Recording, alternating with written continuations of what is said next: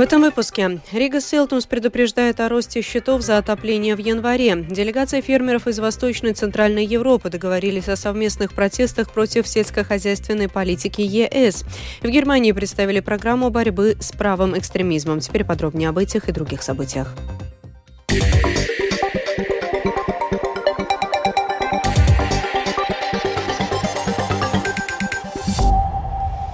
Ожидается, что за январь клиенты Рига Силтумс получат гораздо более высокие счета, чем за декабрь, предупреждает предприятие. В Рига Силтумс пояснили, что на счета за тепло в Риге в январе повлияла низкая уличная температура, что привело к увеличению потребления тепла на 22,4% по сравнению с декабрем 2023 года. Комиссия Сейма по мандатам этики и заявлениям сегодня предложила передать парламентской комиссии по социальным и трудовым вопросам инициативу жителей об увеличении государственного семейного пособия. О передаче инициативы комиссии еще предстоит принять решение Сейму. Эксперты бьют тревогу. Опустынивание Латвии тормозит экономику. Ректоры учебных заведений, министры и бизнесмены сегодня обсуждали острую проблему дефицита рабочей силы в Латвии и возможные способы выхода из сложившейся ситуации. За дискуссией следил Михаил Никулкин. Очень важным для экономики страны, по словам министра финансов Арвилса Ашараденса, новое единство является баланс, когда половина населения работает и содержит вторую половину. Для такого баланса в Латвии должно быть трудоустроено около 900 тысяч человек. Если исходить из этой формулы, то сейчас государству на рынке труда крайне не хватает по меньшей мере 30 тысяч человек. Министр объяснил, чем это грозит. Если нет этого баланса, наступают фундаментальные макроэкономические проблемы. Сейчас трудовая занятость как таковая работает как компонент ВВП с отрицательным показателем. В целом негативная доступность рабочей силы сейчас образует минус 0,9% ВВП. Минус 0,9% ИКП шобрид. Предприятия в Латвии сейчас вынуждены решать проблему выживания, а не думать о развитии, говорит президент Латвийской конфедерации работодателей Андрес Бита. Сейчас мы решаем проблему обеспечения повседневной жизни и работы. Где найти людей, как их найти, какова их квалификация. Но мы вообще не смотрим на второй уровень, чтобы мы могли расти, строить новые фабрики, привлекать новые предприятия. И здесь мы сегодня уже вообще не видим решений. Одно из решений проблемы назвал председатель правления бизнес-школы Туриба Иманс Бергс. Это привлечение иммигрантов. У нас снижается количество жителей, и это коррелирует абсолютно со всем. У нас нет собственных человеческих ресурсов в стране, которые могли бы заполнить вакансии. Их количество снижается, людей нет и не будет. К сожалению, надежда, что это когда-то на локальном уровне изменится, на мой взгляд, довольно наивна. Поэтому тем или иным способом иммиграция является решением не только в вопросе рабочей силы, но и в вопросе числа налогоплательщиков, что в целом могло бы направить экономику на путь развития Другое решение, которое обсуждается в том числе с Латвийской конфедерацией работодателей, привлечение на рынок труда иностранных студентов, проходящих обучение в Латвии. Их число составляет 14% от всех студентов в стране, примерно 10 тысяч человек. И по словам Иманца Бергса, они могли бы стать теми, кто после окончания вуза останется в Латвии и сможет заполнить пустующие вакансии. Поднимали и вопрос привлечения на рынок труда пенсионеров и людей с инвалидностью, но это не может решить проблему в долгосрочной перспективе, считают эксперты. Для решения проблемы человеческих ресурсов необходимо делать акцент на образовании, заранее внося изменения в учебные программы. Это позволит подготовить специалистов, которые по прогнозам предприятий понадобятся им через несколько лет. Работа над этим ведется и со стороны государства, и со стороны бизнеса, говорит руководитель компании Baltic Logistics Solutions в Латвии Петерис Кривенс. Мы сотрудничали с Рижским государственным техникумом. Как предприятие участвовали в разработке учебной программы. Сформулировали то, чего мы ожидаем от этих специалистов, чему мы хотим, чтобы их учили, чтобы они были для нас максимально полезны. Так что сотрудничество ведется.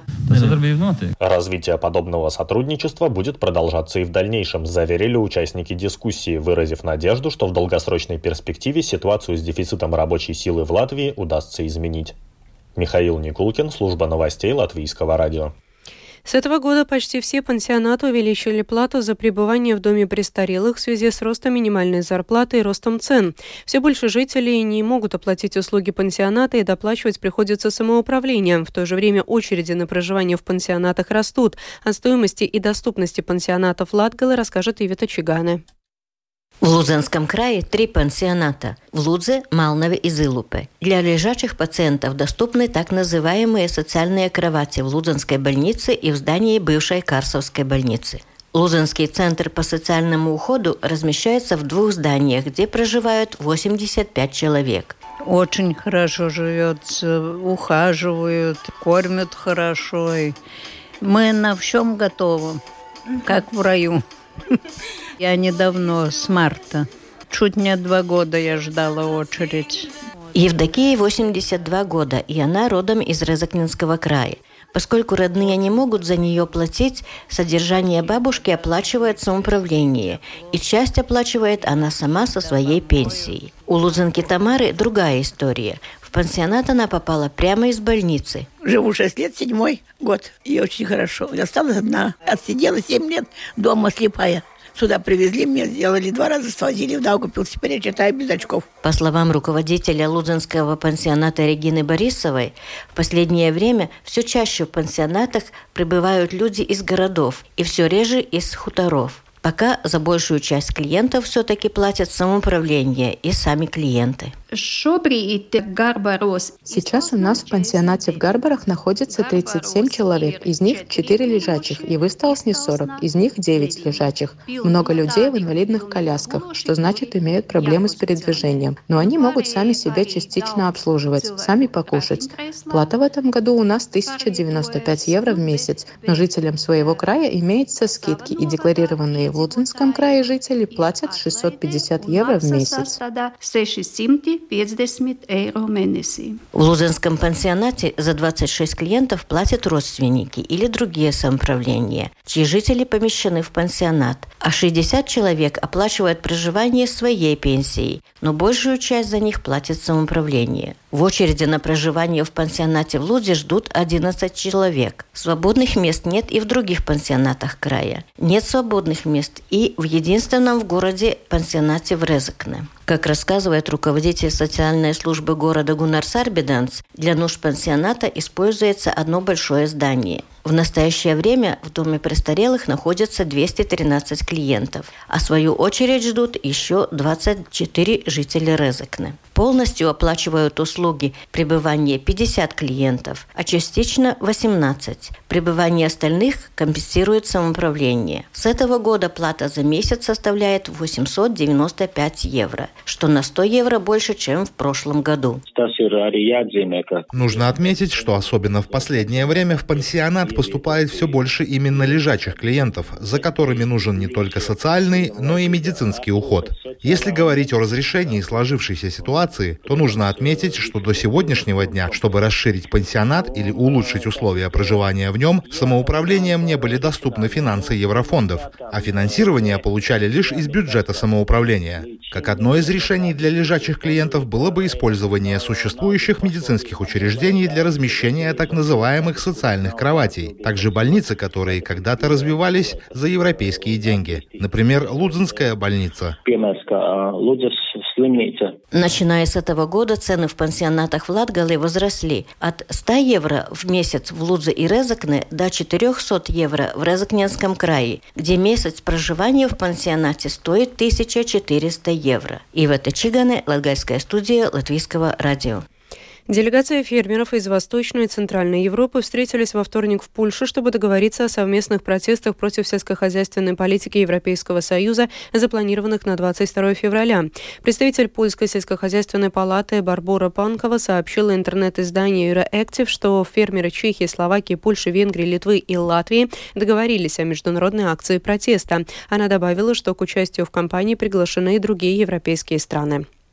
Госполиция призывает граждан Латвии оценивать необходимость и риски безопасности при поездке в страны, которые тесно сотрудничают с Россией, могут быть недружественными по отношению к Латвии и ее гражданам, сообщили в госполиции, комментируя объявление России списка разыскиваемых в иностранных парламентах и правительствах лиц политиков, в том числе из Латвии.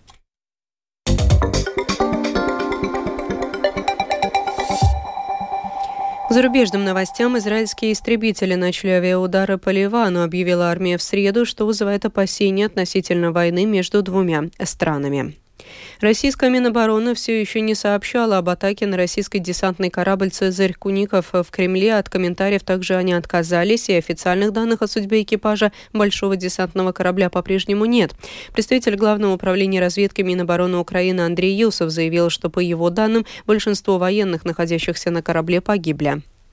В Германии анонсировали пакет э, правовых мер, направленных на борьбу с правым экстремизмом. Несмотря на то, что в Германии в последнее время регулярно проходят массовые манифестации против ультраправых, популярность правопопулистской партии «Альтернатива для Германии» остается высокой. Тему продолжит Рустам Шикуров. В течение января и февраля сотни тысяч немцев по всей стране выходили на митинги в знак протеста против крайне правого экстремизма. При этом многие из участников манифестации требовали запретить ультраправую партию «Альтернатива для Германии». Манифестации в поддержку демократии, как их называют сами протестующие, начались после того, как в свет вышла статья группы журналистов-расследователей о том, что правые экстремисты недавно встречались, чтобы обсудить депортацию миллионов иммигрантов, в том числе и тех, кто имеет немецкое гражданство. На встрече присутствовали некоторые члены ультраправой партии «Альтернативы для Германии» АФД. АФД была основана как партия евроскептиков в 2013 году и впервые прошла в Бундестаг в 2017. Ранее статистика показывала второе место партии в стране с поддержкой более 20%, что намного выше 10,3% голосов, которые она получила на последних федеральных выборах в 2021 году. В то же время опрос граждан, проведенный в конце января, показал, что впервые с июля 2023 года доля АФД опустилась ниже 20%. Министр внутренних дел Германии Нэнси Фезер подчеркнула, что протесты послужили толчком правительству для разработки программы борьбы с правым экстремизмом. Совместно с руководителем Федерального ведомства по охране Конституции Томасом Хальденвангом и главой Федерального ведомства уголовной полиции Хольгером Мюнхом Фезер представила в общей сложности 13 мер против распространения правого экстремизма в Германии. Мы хотим разгромить эти правоэкстремистские сети, мы хотим лишить их доходов, мы хотим отобрать у них оружие, мы хотим использовать все инструменты правового государства для защиты нашей демократии. По словам Фезер, основой стратегии остаются профилактика и жесткость. Правительственный план предусматривает ужесточение контроля над финансовыми потоками правоэкстремистских кругов. Для этого Фезер намерена внести изменения в закон, регулирующий полномочия Федерального ведомства по охране Конституции, чтобы следственные органы могли начинать наблюдение сразу же после возникновения потенциальной угрозы. В настоящее время это возможно только в случае доказанного подстрекательства людей и усилий, направленных на насилие. По словам главы Федерального ведомства по охране Конституции, число правых экстремистов в Германии растет уже на протяжении многих лет. В последнее время вызывает беспокойство то, что они все больше объединяются в сети и продвигаются к среднему классу, указал Хальден Ванг. Глава Федерального ведомства уголовной полиции между тем отметил, что в 2023 году число правых экстремистов достигло нового максимума, превысив цифру в 23 600 человек. Склонность к насилию в этой среде остается высокой, подчеркнул Мюнх. В последние годы в Германии значительно возросло число политически мотивированных преступлений. За 10 лет оно выросло более чем вдвое. Глава МВД Германии также заявила, что в будущем в рамках принимаемых мер к правоэкстремистским сетям следует относиться так же, как и к организованной преступности. Поэтому все контролирующие органы должны более последовательно запрещать собрания правоэкстремистских групп. При этом для борьбы с разжиганием ненависти в интернете будет расширено управление полицией по сообщениям о преступном контенте. Рустам Шукуров, служба новостей Латвийского радио. В Риге поблагодарили Саниту Кацуба, благодаря которой хулиганы далеко не унесли тактильный памятник «Свобода». Он установлен рядом с оригинальным памятником, чтобы его могли осмотреть незрячие люди. В конце прошлого года трое мужчин сняли обелиск и хотели его унести, но Санита уговорила их этого не делать. Сама Санита не считает свой поступок чем-то героическим. Определенно, я не считаю это геройством, но это напоминание и пример для меня самой и других, что при помощи слова можно многое сделать. Ведь я не силой отобрала этот памятник, я просто повышенным тоном попросила его поставить на место. И после настойчивых попыток мужчина отдал памятник, так что слово — это сила. И каждому из нас надо об этом помнить. Tam ir spēks, un katram no mums to arī jāatcerās. По мнению Сани Тыкацуба, скорее всего, мужчины не хотели повредить тактильный памятник свободы умышленно. У нее создалось впечатление, что его скрутили из-за скуки. Мужчина, который повредил памятник, оказался рецидивистом, а потому ему грозит до 10 лет лишения свободы. После инцидента тактильный памятник свободы решили прикрутить к постаменту понадежнее. О погоде в завершении. Предстоящей ночью по Латвии будет облачно, местами осадки в виде дождя и мокрого снега. В отдельных районах туман с видимостью от 200 до 500 метров. На дорогах скользко. В восточных районах гололед. Ветер слабый. Температура воздуха по стране составит от 0 до плюс 2 градусов. На востоке от 0 до минус 4. И днем будет облачно. В центральных и западных районах дождь и мокрый снег. Отдельные участки дорог будут скользкими. Местами туман. Ветер юго-восточный, южный до 7 метров в секунду. Температура воздуха по стране составит от плюс 1 до плюс 3 3 градусов. В Риге также будет пасмурно, временами дождь и мокрый снег, дороги тротуары будут скользкими, ветер южный, юго-восточный до 7 метров в секунду. В течение суток в столице будет плюс 1, плюс 2 градуса, медицинский тип погоды второй благоприятный. Это была программа «Сегодня в 19-14 февраля». Продюсер выпуска Марина Ковалева провела Екатерина Борзая.